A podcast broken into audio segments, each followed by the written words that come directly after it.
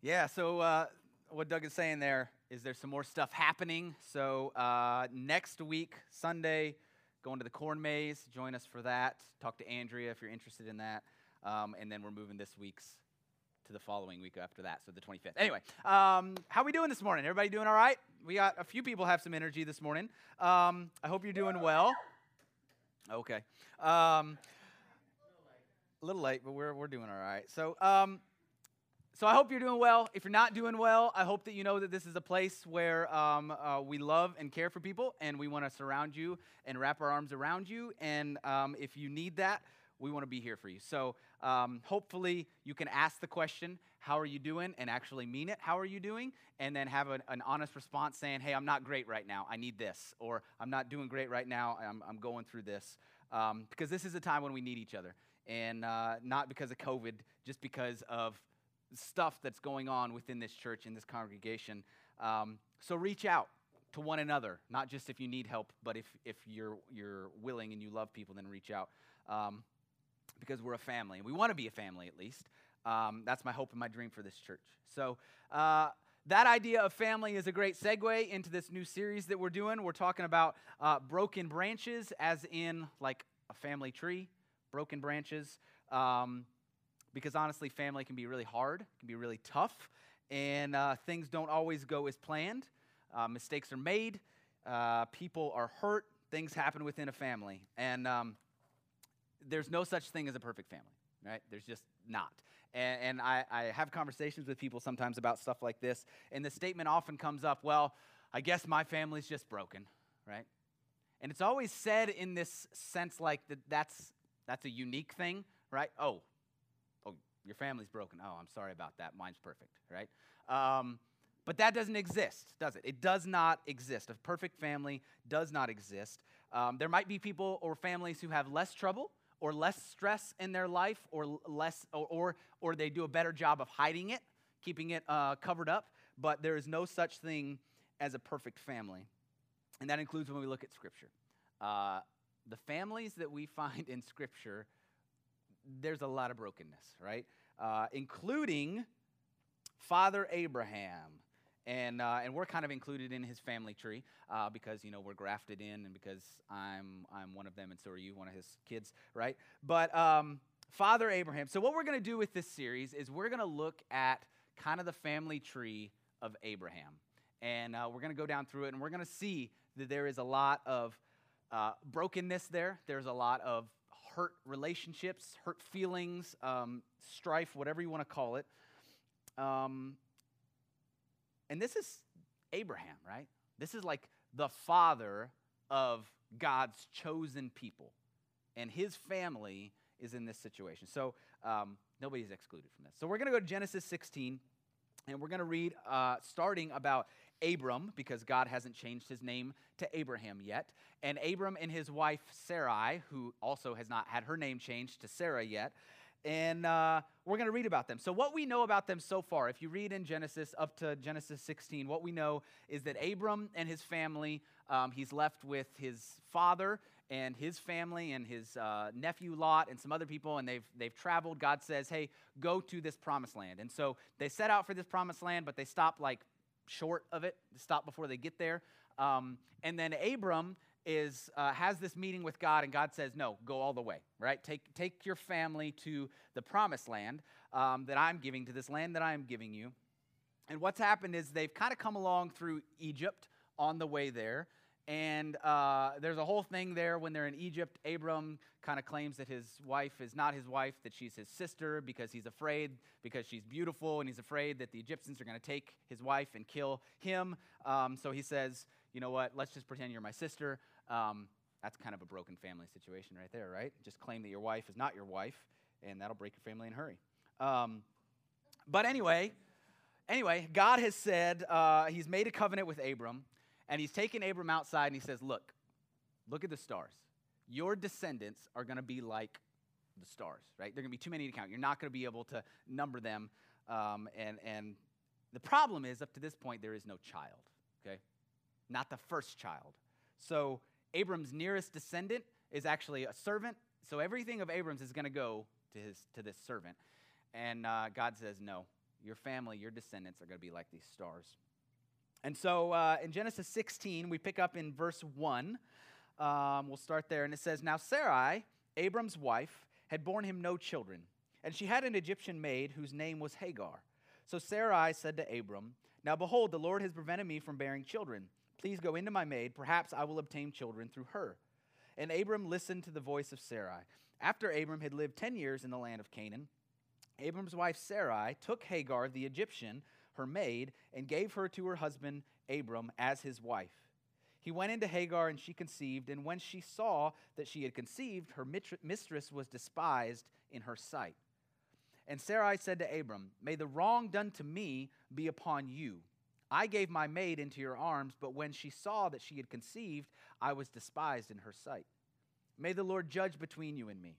But Abram said to Sarai, Behold, your maid is in your power. Do to her what is good in your sight. So Sarai treated her harshly, and she fled from her presence.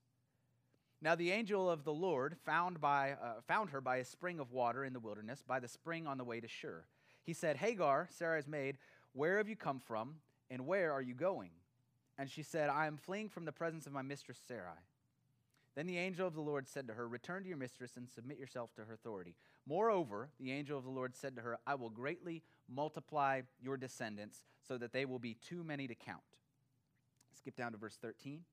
Then she called the name of the Lord who spoke to her, You are a God who sees, or You, God, see me, is another translation there. You are a God who sees. For she said, Have I even remained alive here after seeing him? Now, think about just for a second the family dynamics that are at play here, right? It's kind of amazing uh, when you look at the things that we do when we're desperate for something, okay? Sarai knows that God has told Abram that they're going to have kids and they're going to have children and their descendants are going to be like the stars in the sky. Like she knows that that's what Abram or that's what God told Abram. She didn't hear it, but God told Abram, Abram, that's something you're going to tell your wife, right? Especially when you're at the age that they are and that they have no kids uh, at that point. Like you're going to tell your wife that, hey, listen, God told me today we're going to have lots of kids, right? Or it's, it's going to happen, right? You're going to go home and you're going to tell your wife that. Um, and uh, up to this point, there's no kids. So Sarai, hearing this, knowing her age, and then later on, like still continuing on, listen, we don't have any kids, we don't have any kids, you kind of get desperate, right? If God really said this, then this is what's going to happen, and maybe I'm going to have to make this happen. We kind of take on that role sometimes. Maybe I'm going to have to force this whole thing here. Um, but forcing the issue causes issues, other issues, right? That's a policy for life. Write it down. Forcing the issue causes issues. So think about the family dynamics at play. Sarah can't have kids. That's devastating to her, right? To the point that she kind of blames God. She says, God's preventing me from having kids. God's closed my womb, whatever, whatever she says there. God has prevented me um, from having children.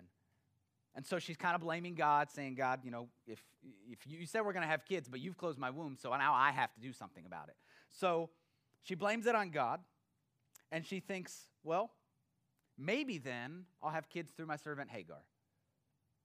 So she gives Hagar to Abram as a wife, and Hagar becomes pregnant. And it's Sarah's, it's, it's her idea from the very beginning. This is her idea.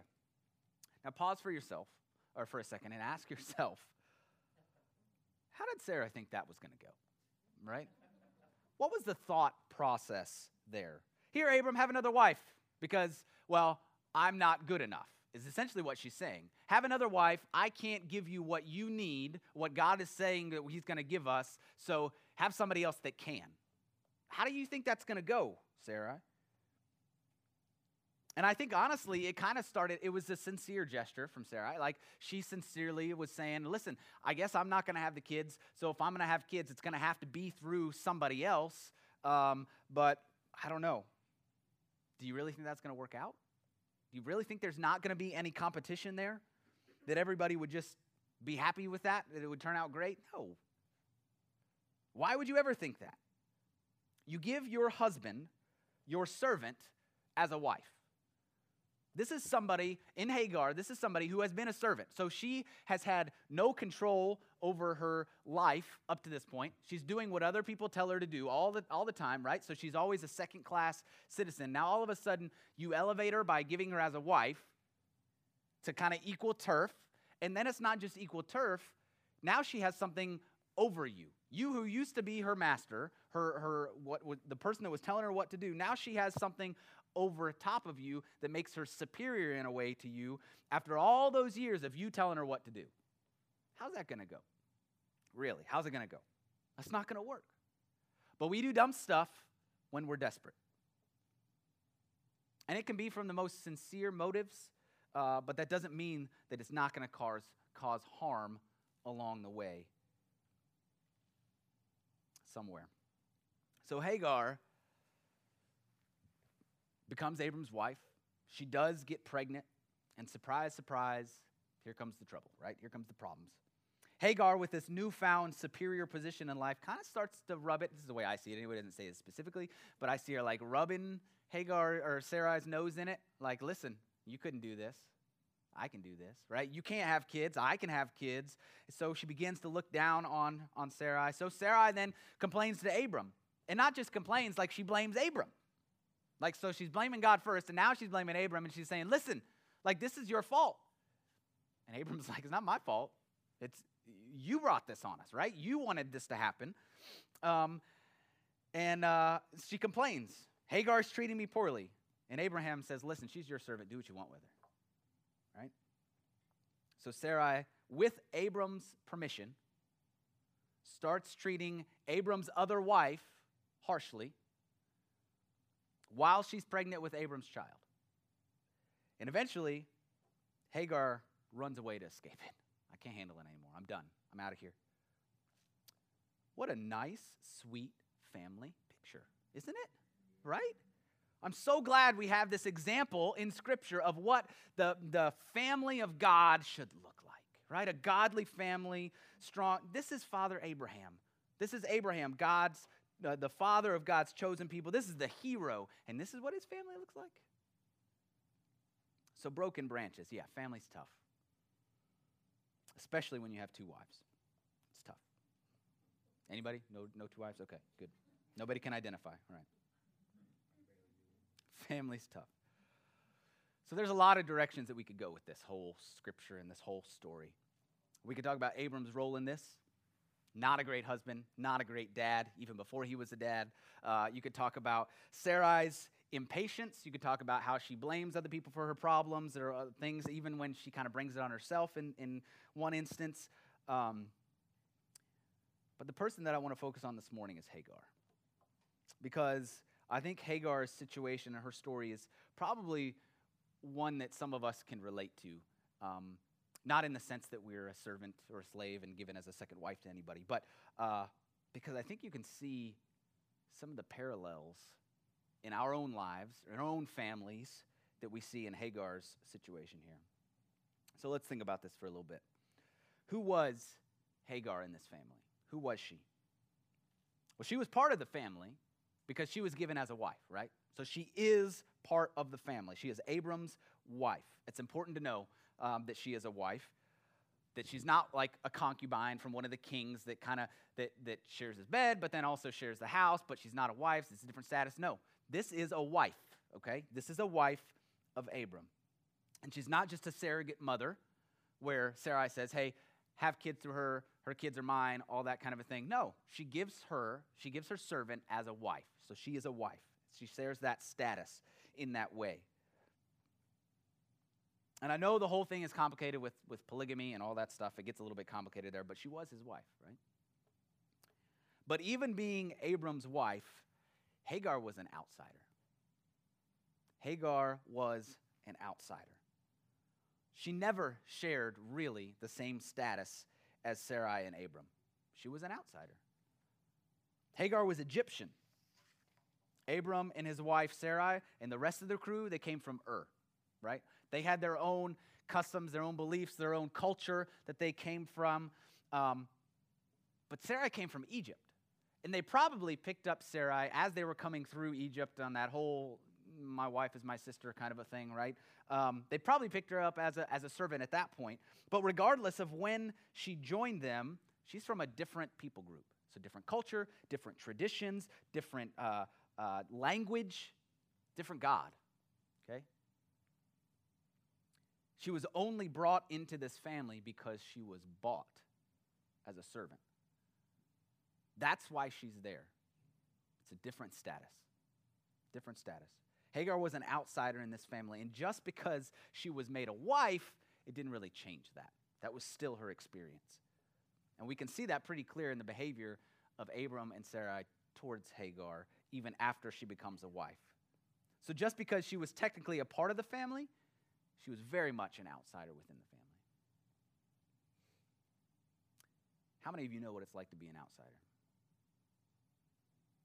To feel like you're different from everybody else around you. And maybe on the surface, you might fit in, or in name, you might fit in, but you and everybody else knows in that group, you're on a different level than they are, right? And not in a good way. What about when it comes to family? Sometimes, for whatever reason, whether it's our own life choices or whether it's just kind of the family dynamics um, or the circumstances or whatever caused it, you can feel like an outsider in your own family. Pushed to the side. You're the black sheep of the family just because you're different, right? That's what Hagar is dealing with. Her husband, Abram, doesn't stand up for her. It was her husband. He doesn't stand up for her. When Sarah approaches him to complain and ha- that Hagar despises her, he says, Listen, she's your maid, she's your servant. Not, this is my wife now, but she's your servant. You deal with her, right? He doesn't see her in, as a wife. So even in her own family, Hagar is a, an outsider. Even her marriage, she doesn't fit. Maybe you know what it's like to be in a family that doesn't feel like you fit. Maybe you can identify with Hagar in another way. There's not really a good way to say this, but Hagar was used. Hagar was used. There's not a lot of care that's taken for Hagar from what we can see in this picture, right? She was a servant, she was Sarai's maid, she was property that was acquired to do whatever Sarai needed her to do. So she was in the family, but really she was still just there to serve them, to do their bidding, to make their lives easier. She didn't have a lot of choice in the things that she did.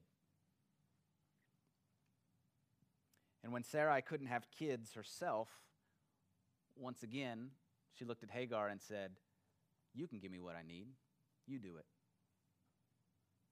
Sarah saw Hagar simply as the means for her to have children. Perhaps, she says, perhaps I will obtain children through Hagar. In other words, they'll be my children. I'm just going to use Hagar to get them. I'll use Hagar to get what I want. There's no consideration for Hagar, for what she might want, or for what she might need, or how she might feel about the situation. She doesn't really have a choice in it. Really, Hagar was just a resource to exploit. That's how she was a part of this family. Hagar was kind of an object to be used for whatever needed to be done. And the truth is, Abram, her husband, treated her in that same way. Because he says, She's not mine, she's your servant. Almost in the sense like, listen, my job is done here. She's pregnant. Now she's yours. You deal with her, right? It's kind of a pretty jerk move from Abram. So, if we're honest, as we look at this whole scenario and this whole dynamic of this family that's going on, Hagar was just kind of used rather than actually having a place in the family. Not only was she an outsider, she was also treated like she was a piece of property for the rest of the family to get whatever they wanted. Maybe you identify with that. I'm not trying to villainize people within your family or to bring up old hard feelings, but the fact is there's very likely people in this room who whether it's intentional who whether it's been intentional or not feel like this in their family. It's the feeling of only being welcome into the group or only being valuable to the family because well, I'm here to do whatever needs to be done to make your life easier. So, not within the family, but I've had this, I've experienced this feeling. Probably most of us have experienced this feeling before. I can remember a time when I felt used. Uh, it's kind of minor in scope, but when I was in high school, um, or really all throughout school, I, I, I wasn't the most popular guy. I was basically I wasn't the most popular guy, but I wasn't the guy that everybody made fun of, right? So I was kind of like largely ignored um, by most of the people, especially the popular people. But school always came easy for me. Grades always came easy for me. It was really easy to do my work and to get it done and to make good grades.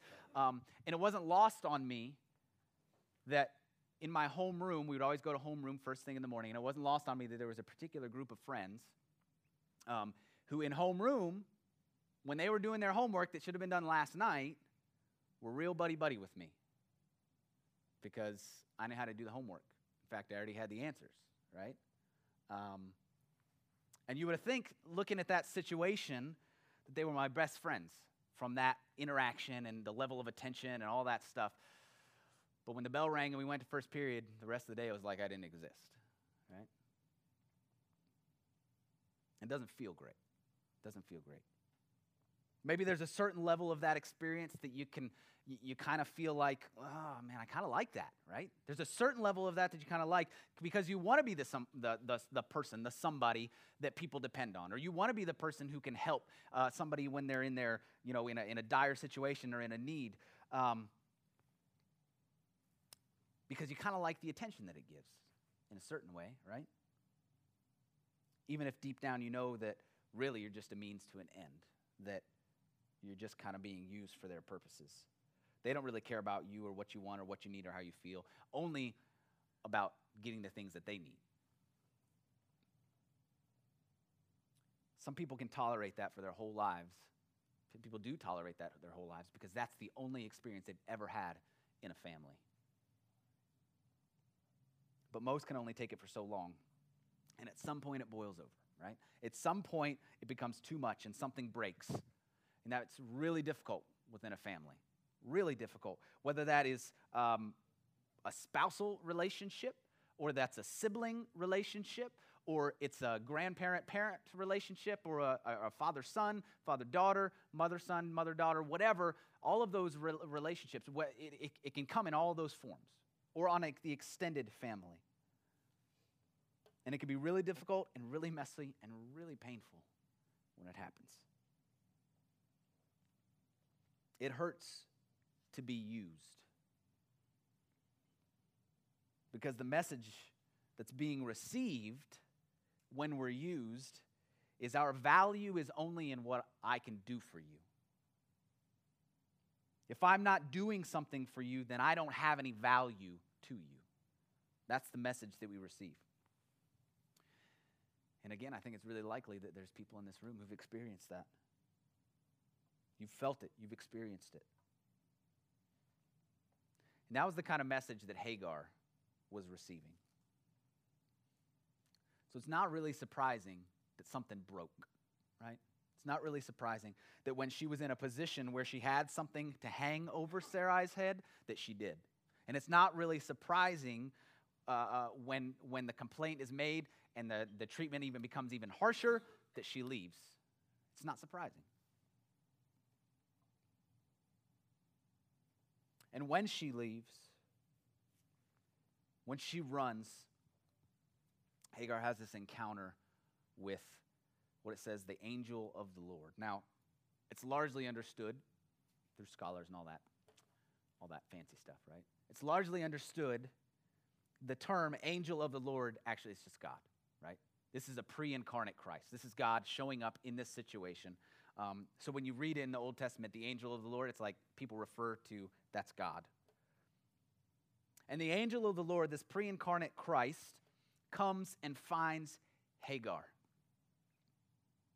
And he asks her where she's going. He says, Hagar, where are you going? What are you doing?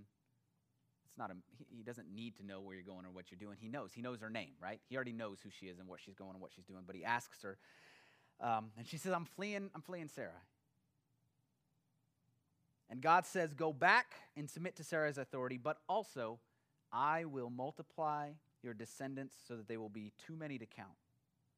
He goes on to her to say that her son's gonna, her, his name is gonna be Ishmael. and we didn't read it, but it says there'll be a wild donkey of a man. That's what it says. I'm not sure that's too comforting at that moment, right? Can you imagine somebody coming to you and saying, You're pregnant and you there's a prophecy over your child, and his name is going to be Billy, and going to be a wild goat, right? Um, but he says he's going to be a wild donkey of a man. And then the scripture says in verse 13, her response is this. Then she called the name of the Lord. She called. So she is giving God this name, okay? Then she called the name of the Lord who spoke to her. You are a God who sees. You are a God who sees. Or another, the other translation is that you, God, see me. El Roi. Hagar was an outsider and Hagar was used, but Hagar was seen. Hagar was seen. She gave God this name, El Roi, the God who sees. God, you see me. Because God met her there. God spoke to her specifically and individually and directly to her situation. He says, I know you've got this baby boy inside of you. I know who he is. I know who he's going to grow up to be. I know his name. I know his personality. I know that his family is going to be against him and he's going to be against his family. God knows all those things about Hagar and about her kid. And probably one of the darkest moments of her life, she found out that without a doubt, she was not overlooked because God spoke specifically in her situation, gave her those details, said, I see you. She might have felt like an outsider in her family, and she might have been treated like one. She might have even been valued as property or only valued for what she could do for somebody else. But God says, Hagar, you're not overlooked.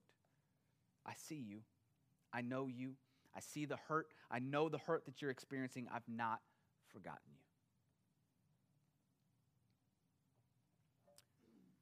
See, this morning I don't come with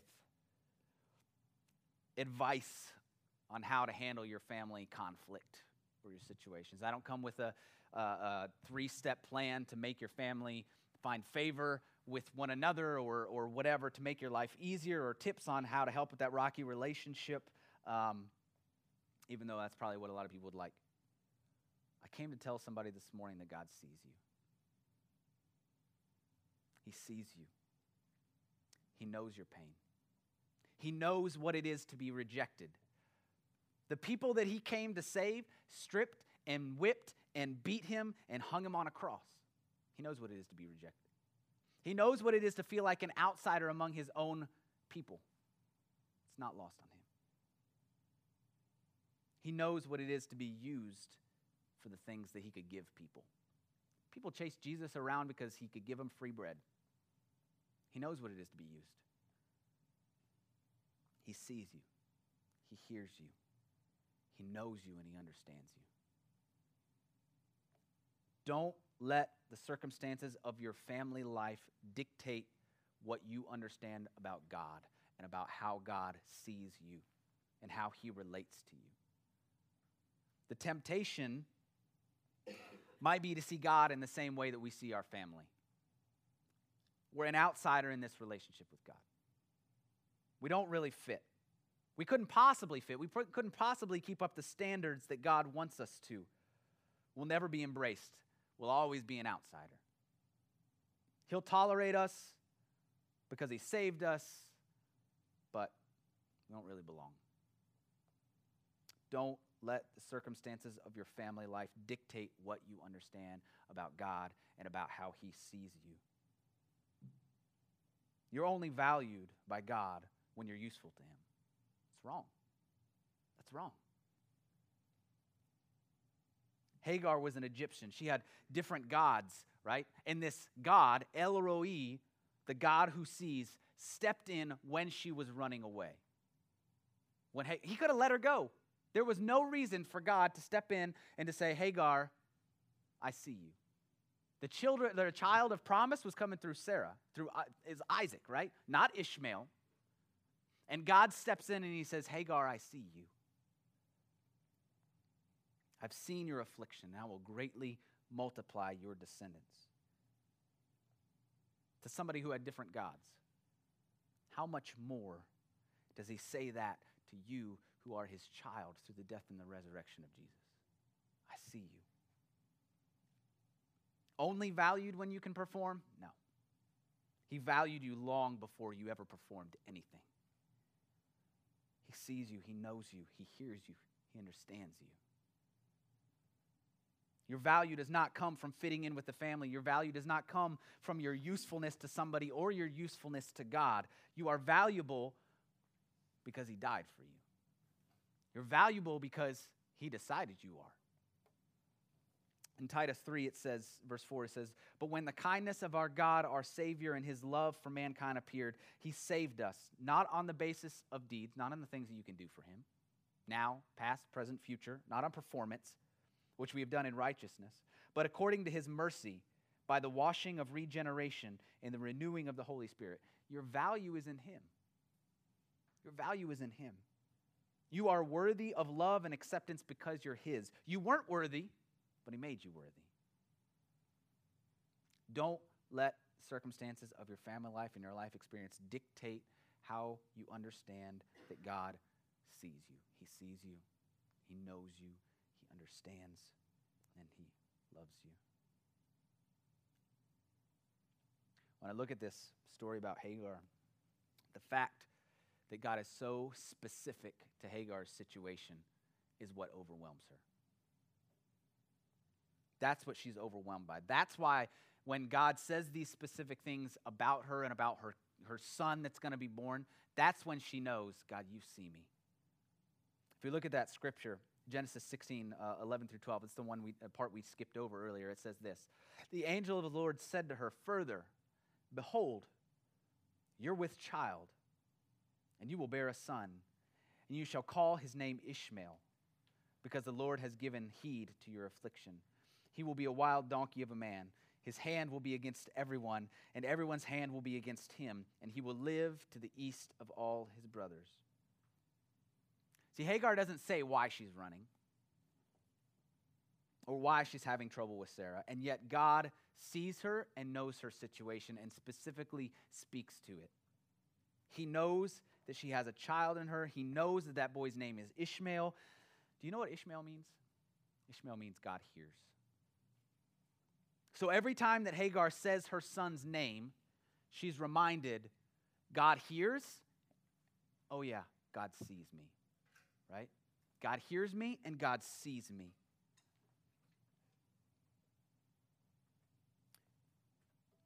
Let me tell you the power of knowing that God sees you. There have been several occasions on my life that I've experienced God saying, I see you, specifically saying, I see you, Justin. I know what you're going through, I know what you're dealing with. And he said it so specifically, there was no doubt. I've told some of these stories before, but I'm going to tell one again. And that is that when I was at a, a regional uh, vineyard meeting, and they had this prophetic prayer time, and that basically means they're going to do worship. You go and you see a couple of people, they pray over you, they ask the Holy Spirit to speak some things, and then they share those things with you if they hear anything. And this one time specifically, um, at this meeting, I went over and I was wrestling with some stuff with work and uh, with, with, I was in ministry at that time with youth and all kinds of stuff. Um, and I was really struggling with it. And um, this guy starts praying over me and he says, he says, Justin, I see you in a, in a boat and you're fishing. And you're in the right boat and you're in the right water, but you're using the wrong lure, right? You're using the wrong lure. And I was like, okay, I can, I can see. So, God, you're saying kind of change some things or whatever. And then he paused and he said, And I don't know if you know anything about fishing, but you're using a spinnerbait. And I broke. Because the only thing that I grew up knowing how to fish with was a spinnerbait. And God says, You're using a spinnerbait. You got to change it. Right? It's the wrong lure. It's the wrong thing. It's the wrong message. And I understood specifically, that was so specific to me that God said, You're going to have to do something you don't know how to do. And I'm going to do it. But you got to trust. I know you don't know how to do it. I know you don't know how to give this message. I know you don't how whatever, but you got to trust that this is going to work.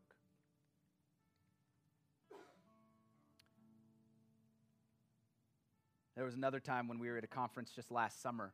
Um, same situation, asking the Holy Spirit, move among us. God, give us words. Um, it was probably a couple of thousand people in the space.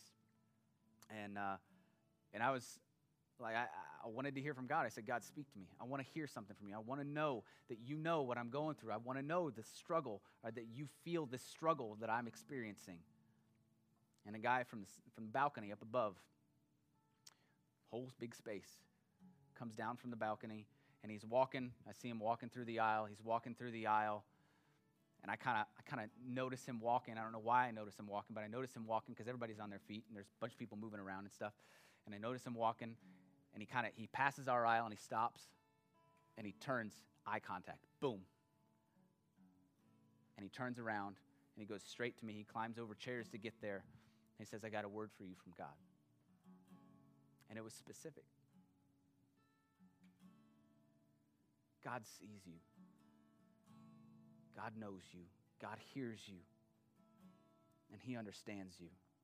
And even if you feel like an outsider in your family, if you feel like you're only tolerated in your family because sometimes you can do stuff for them, that's not how God sees you. That's not how God sees you. And I feel like this morning, I told the worship team we're going to do something different this morning. We're going to do an exercise, if you want to call it an exercise. Um, and we're going to listen for the Holy Spirit. And we're going to ask God to speak because I believe He specifically has words for people to say, I see you. And it's going to be specific to your situation, to whatever you're experiencing. And I know some of the things that y'all are going through, but not everybody knows the things that you're all going through. And so I'm going to ask that we all stand up. We're going to do it this way. So we're all going to go ahead and stand up. And Doug's going to play some a little bit, and I'm going to step down off here to the stage, off the, off the stage, and we're just going to ask. We're gonna, it's going to be ministry time. We're going to say, Holy Spirit, speak to us. Come, Holy Spirit. You see us. Sometimes we need to know that you see us, God. Sometimes we need to know that we're not out here on our own, doing our own thing, struggling with this on our own. So we're going to ask the Holy Spirit to speak to us. And I want you to ask the Holy Spirit to speak to you, whether that means you need something, or whether that means, Spirit, speak to me so that I can go give a word to somebody else. And if you feel a word, if you hear a word, don't ignore it. If it's a, if it's a thought out of nowhere, don't ignore it, right? Listen to it. Ask God, is that something for somebody? Who's it for? If you don't get an answer for who it's for, I want you to come share it up here because I, that's the way it works sometimes, right? Sometimes we get a word, and I'm not looking for generalization like fortune teller predictions, right? This is a specific word that God's got for somebody, multiple people, all right? So let's just pray and let's just invite the Holy Spirit to be in this place, to move among us. If you want to hold your hands out, you can hold your hands out. But Father, we just, uh, we just come to you right now. God, I believe that you have things for us. Spirit, I believe that you, you want to give us specific words because you want to tell us that you see us.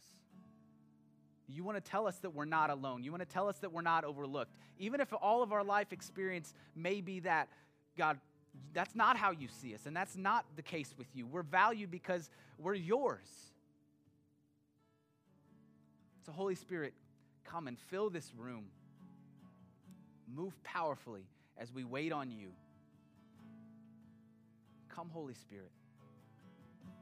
Come, Holy Spirit.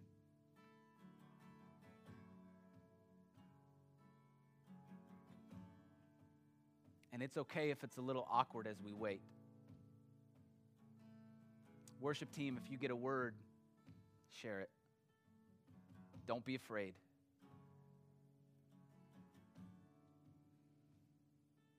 Holy Spirit, come. Holy Spirit, come.